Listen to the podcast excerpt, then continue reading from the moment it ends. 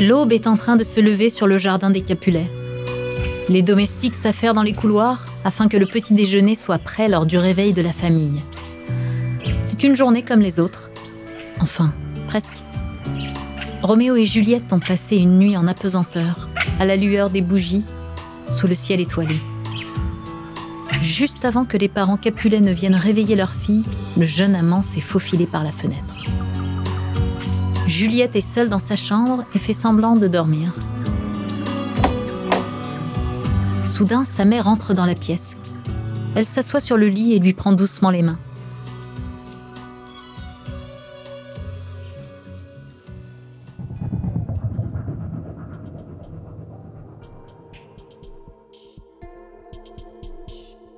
Quelques instants plus tard, elle lui annonce que son pire cauchemar va devenir réalité. Ses parents ont décidé que son mariage avec le comte Paris serait célébré le lendemain. Ils ignorent qu'elle est déjà l'épouse de Roméo. Elle se lève brusquement, rouge de colère. Dans son esprit, elle ne voit plus que le visage de Roméo. Elle sait que l'amour aura raison de leurs ennemis. Mais l'entêtement des deux ados dans cette impasse renvoie plutôt à une vision stéréotypée de l'amour.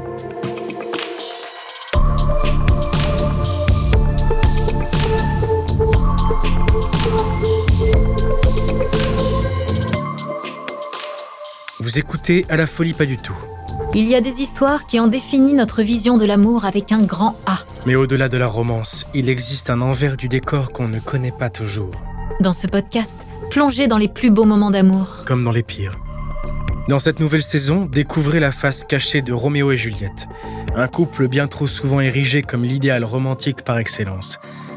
Mais peut-on dire qu'une histoire d'amour est idéale quand elle provoque autant de violence?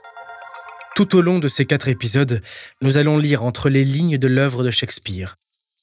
Roméo et Juliette, épisode 3. L'effet Roméo et Juliette, une histoire de rébellion.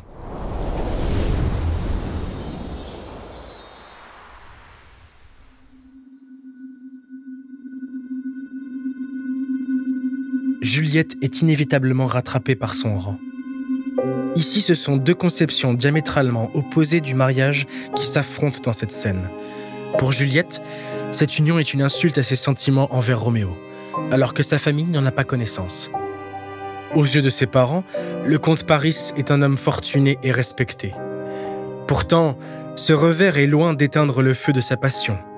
En un sens, on peut même dire qu'il le ravive car ironiquement, plus ses parents s'opposent à son union avec Roméo, plus ses sentiments semblent gagner en puissance.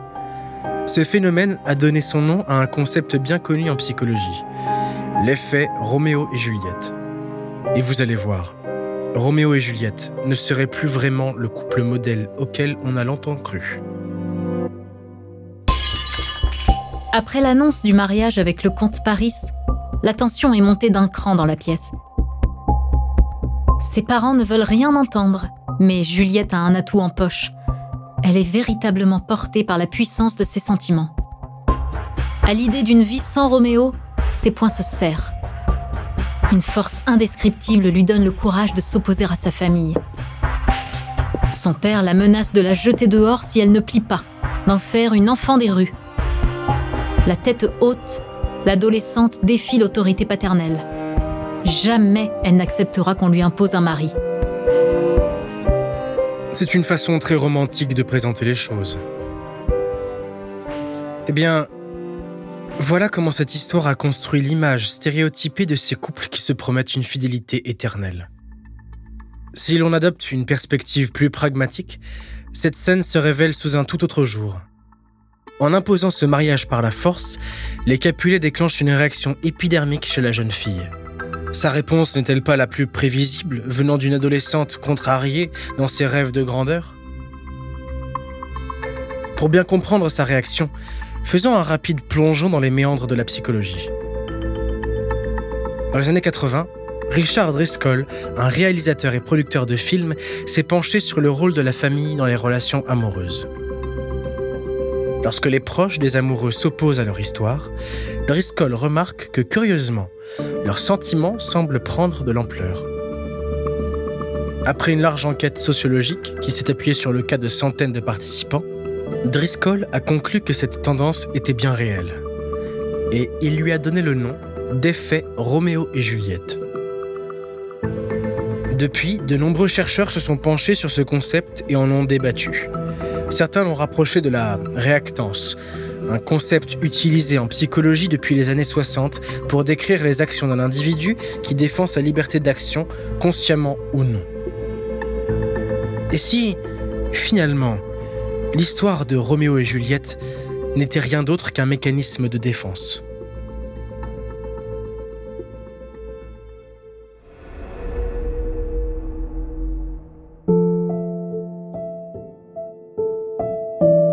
Pourtant, on le voit tous les jours. Les gens sont capables de réaliser de véritables prouesses pour les gens qu'ils aiment. Et ils le font en toute conscience. Juliette ne fait pas exception. C'est bien par amour qu'elle trouve le courage de remettre en cause l'ordre établi et de s'opposer aux décisions de ses parents. Sa force, c'est son désir indestructible de passer sa vie auprès de Roméo.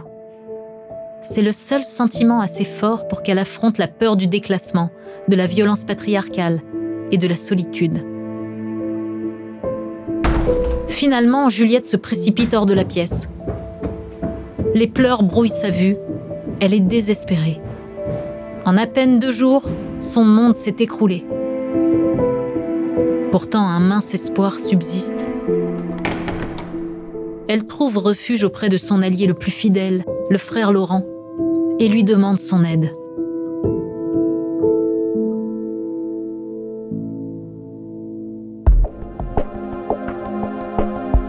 On sait qu'au départ, le frère Laurent voyait cette union comme une chance d'obtenir un apaisement de la situation politique à Vérone. Eh bien, on peut dire que ça n'a pas vraiment porté ses fruits.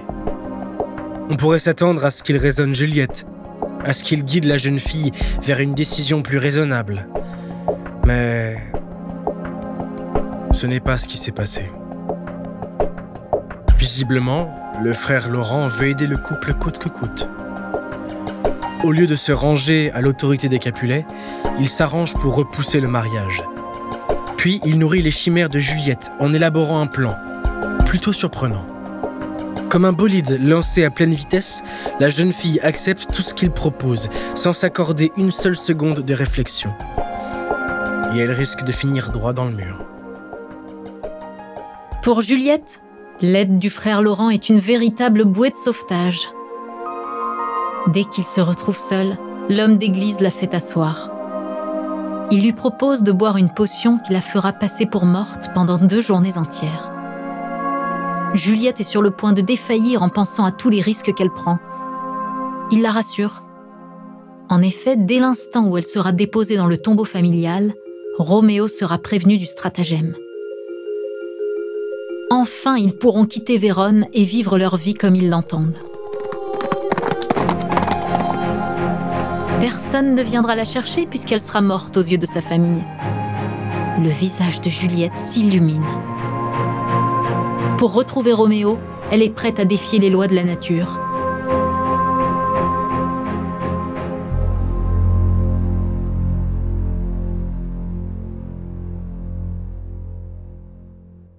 Avant de continuer cet épisode, nous voulions vous remercier pour votre écoute.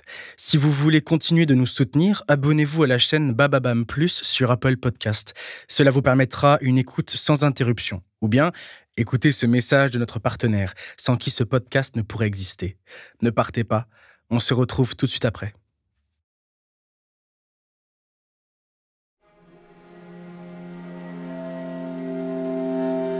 Feindre le décès d'une jeune fille l'arracher à sa famille, comploter derrière le dos de toute une communauté.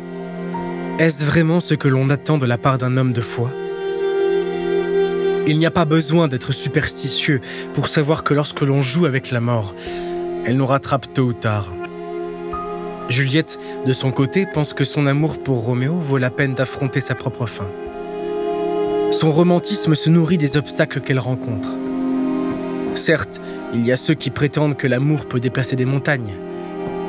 Ici, si l'on en croit la psychologie, ce n'est pas tout à fait ce qui se passe.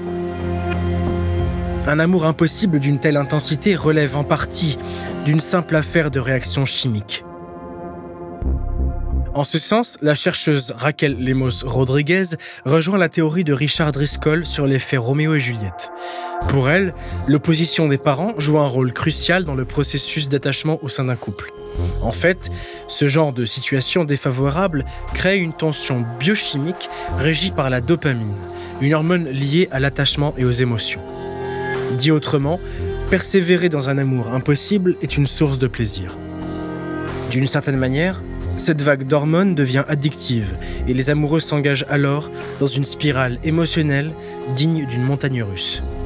C'est comme une poussée d'endorphine, une véritable montée d'adrénaline. Lorsque des obstacles surgissent, le couple devient maître dans l'art de les affronter. Chaque revers qui démontre l'impossibilité de leur relation ne fait qu'alimenter leur insatiable désir d'être ensemble.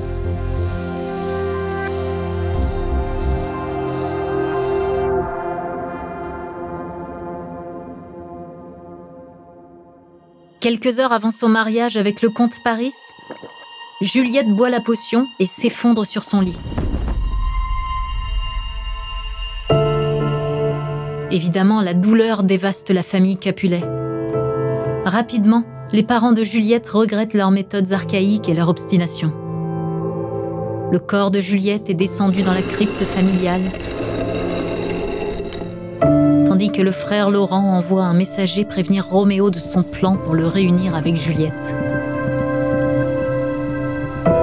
Malheureusement, le hasard vient se mêler de leur destin et leur refuse à nouveau le bonheur. Le message n'est jamais délivré à Roméo. Au lieu de cela, il apprend la mort de Juliette, qui a déjà été annoncée par sa famille. Le jeune homme est terrassé par la douleur et se dit que la vie n'a plus de sens sans elle.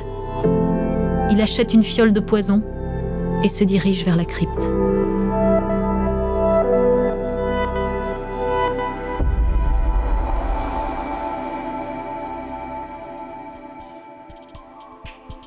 Comme Juliette, Roméo se précipite. Il semble pris d'une folie qui les consume. Les deux adolescents préfèrent agir, de préférence violemment, plutôt que de réfléchir posément à leur choix. Lorsqu'il se dirige vers la tombe de sa bien-aimée, Roméo a déjà décidé qu'il allait mourir, prisonnier de leur propre tragédie.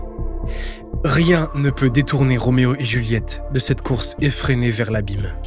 Au moment où il s'apprête à découvrir le cadavre de Juliette, Roméo ignore que le comte Paris s'est tapi dans l'ombre. Et que la mort est sur le point de tout emporter.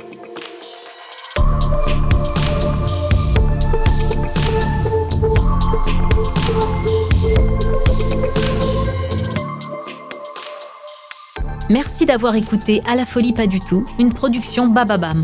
La suite dans le prochain épisode. Si l'épisode vous a plu, n'hésitez pas à laisser des commentaires et des étoiles sur toutes les plateformes d'écoute.